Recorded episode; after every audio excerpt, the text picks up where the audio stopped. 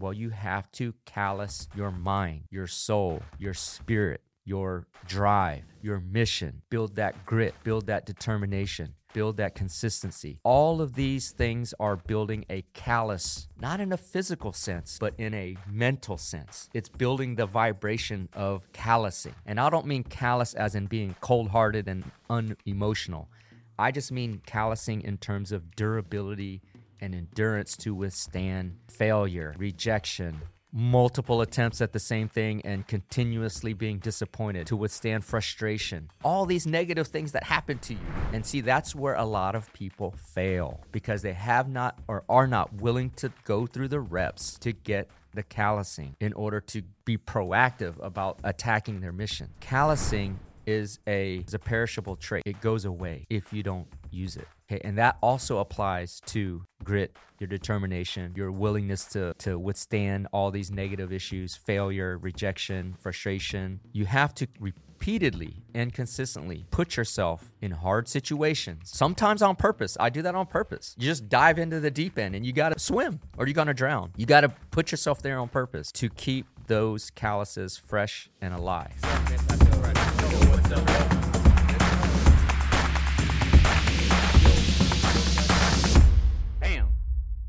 Yo, yo, yo, what's up, everybody? This is the End to End Podcast. I'm your host, Doctor Young Wynn, and as my friends affectionately call me the Ninja, my fans are my friends, so you can call me the Ninja too. This is the End to End Podcast, the Alpha to the Omega, the beginning to the end, talking about life, drive, motivation, success, self-improvement, and offering you morsels in this all-you-can-eat buffet called life. Feeling fantastic here in Houston, Texas. Uh, weather's kind of shifting up and down, but it's getting cooler, which I love, especially on my outdoor. I'm on day, like, I don't know, forty-something, late forties of seventy-five Hard, maybe in the fifties. I'm keeping track in the app, but I don't remember at this particular moment because uh, it all bleeds together at this point in time. But seventy-five Hard. The thing about the cold weather, again, is that, you know, in the when it's warm outside, you see a lot of activity, a lot of people walking around the bayou where I uh, do my outdoor. When it's cold and it's like forty, fifty degrees, there's nobody there. So it gives me this empowering feeling like, hey, I am doing something that no one else is willing to do at that moment, at least. And so it lets me know that I have a, an edge over uh, my quote-unquote competition.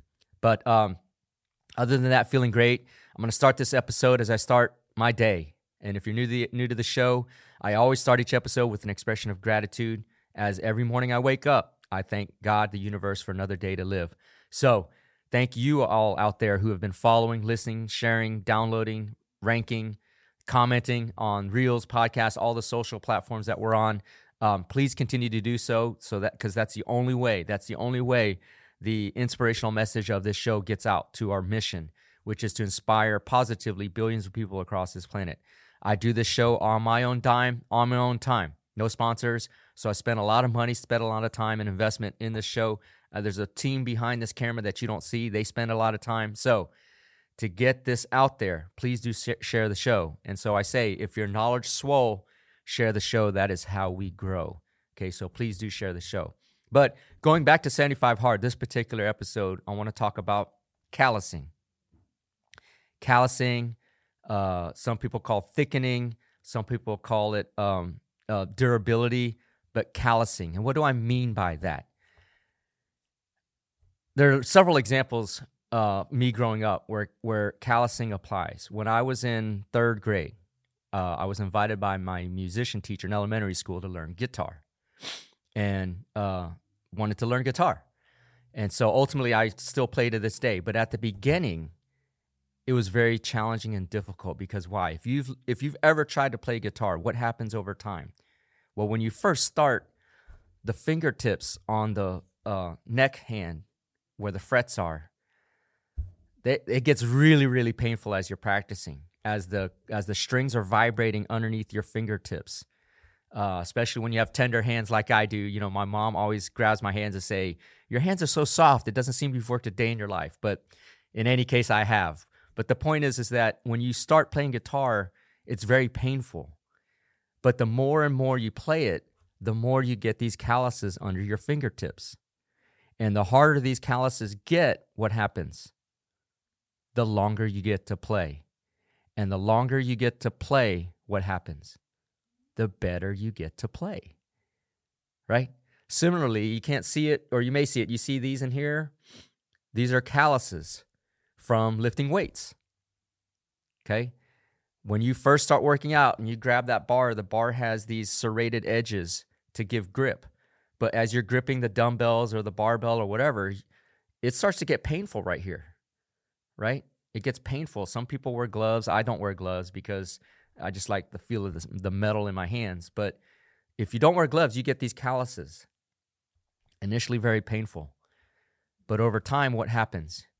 You're, you build these calluses. It becomes less painful.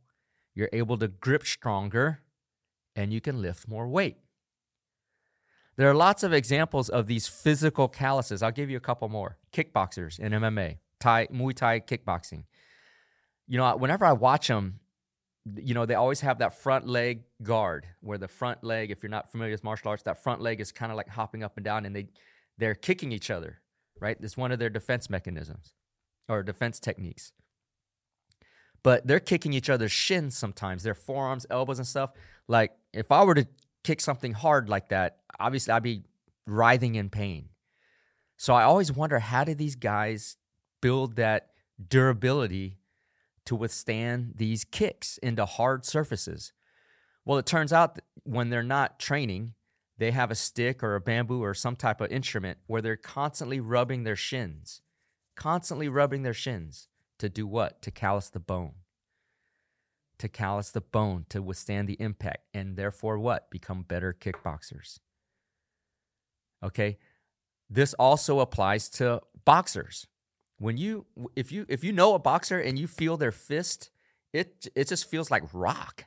It's like stone, and, and it's often bigger than the normal man's fist.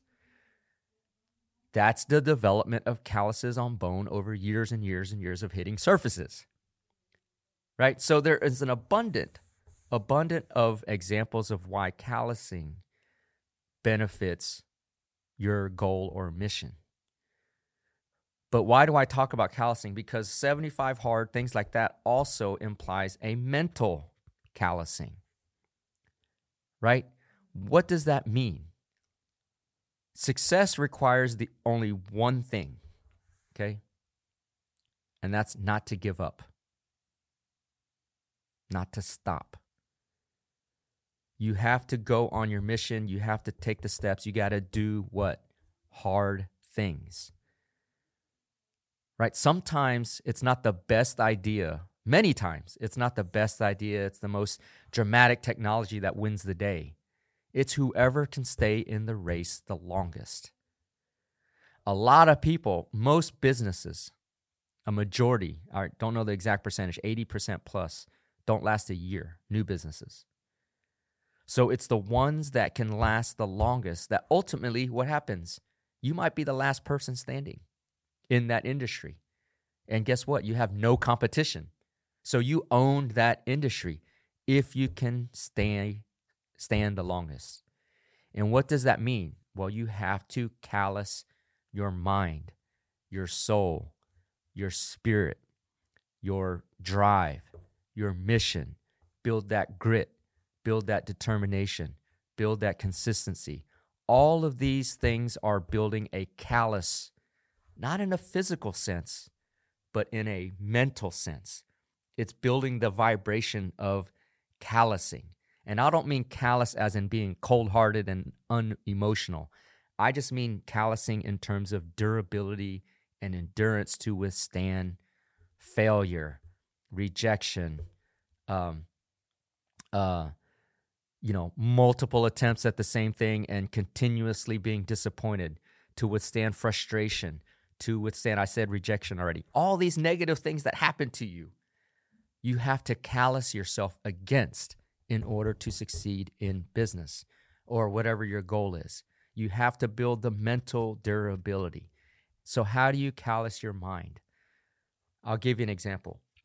Going through uh, med school and then ultimately law school and then getting into, you know, industry, uh, they don't teach you networking in college and all these things. No, there's no class on how to network. There are professional classes, but as you're going through school, There's no classes on how to network. And so when I I understood this early, meaning I needed to know how to make relationships and network with people in order to generate interest in business, ultimately, and ultimately close deals, sell, and so forth. I was bad at networking. There's no class. So I said, how do I get better at networking? Well, I, uh, at the time, didn't have a lot of money, but I would just register for events around town, business events, networking events, whatever type of events. Some of them were free. Some of them, you know, I had to pay ten, fifteen, twenty bucks, which was a lot if you don't have money. But I knew I had to put myself in the environment, right, in order to get good at it. So that those first, you know, handful, five, ten events, man, I felt like a fish out of water. You walk into the room, hide in the corner, don't talk to anybody, don't know how to start a conversation, don't know how to introduce myself. But I go, and initially, what do I do? I just observe. I'm watching professional salespeople, C E Os, executives do their thing, how they work a room, how they move from one person to another person, how they leave one conversation, excuse themselves, go to another conversation. I'm learning, right? But what am I doing? I'm callousing my mind to get over the fear of what? Social awkwardness, rejection, uh, how to start a conversation, people turning away from me, people discounting me because I'm a young guy at the time, n- inexperienced. You know, you have to get over these humps in order to get good at. And see, that's where a lot of people fail because they have not or are not willing to go through the reps to get the callousing in order to be proactive about uh, attacking their mission. So ultimately now, a couple decades later, I've been to thousands of meetings. I'll enter any room, and it would be hard for me not to just vibrate at a, such a high frequency where I'm overtaking the room in conversation. Learn how to speak loudly, project my voice so someone in the other room, you never know. But if I'm having a conversation with one person here about a, you know, call it crypto or the launch of Legacy X, and there's some, like maybe a crypto investor on the opposite side of the room that I may or may not meet at that event, I want to project loudly enough where perhaps that person hears. Right? We went from this to ten thousand X. Now, you know, for these early investors, they hear it, they come over, introduce themselves, and then we're doing business. Right? But you have to callous your mind to get over all of these internalized negative perceptions or feelings that aren't really reality, to be honest with you. But you got to build the callousing to get over the hump and stay in the game long enough. Right? Because in survival of the fittest, who can last the longest is the most fit. Whoever can last the longest is the most fit. It's survival of the fittest. And being fit means to callous yourself. Now, there's an opposite side to this, right? Now, I'll be honest with you, I haven't I, I do play guitar to this day, but I don't play it as much. Okay? So if you were to look at my fingertips, there's not much of a callus left. So I could probably play for ten, fifteen minutes, twenty tops before I'll start feeling that pain again. Right? I guarantee you if I stop working out, these calluses on my fingers, right, would disappear. They just peel off, wear away. My hands would get soft again.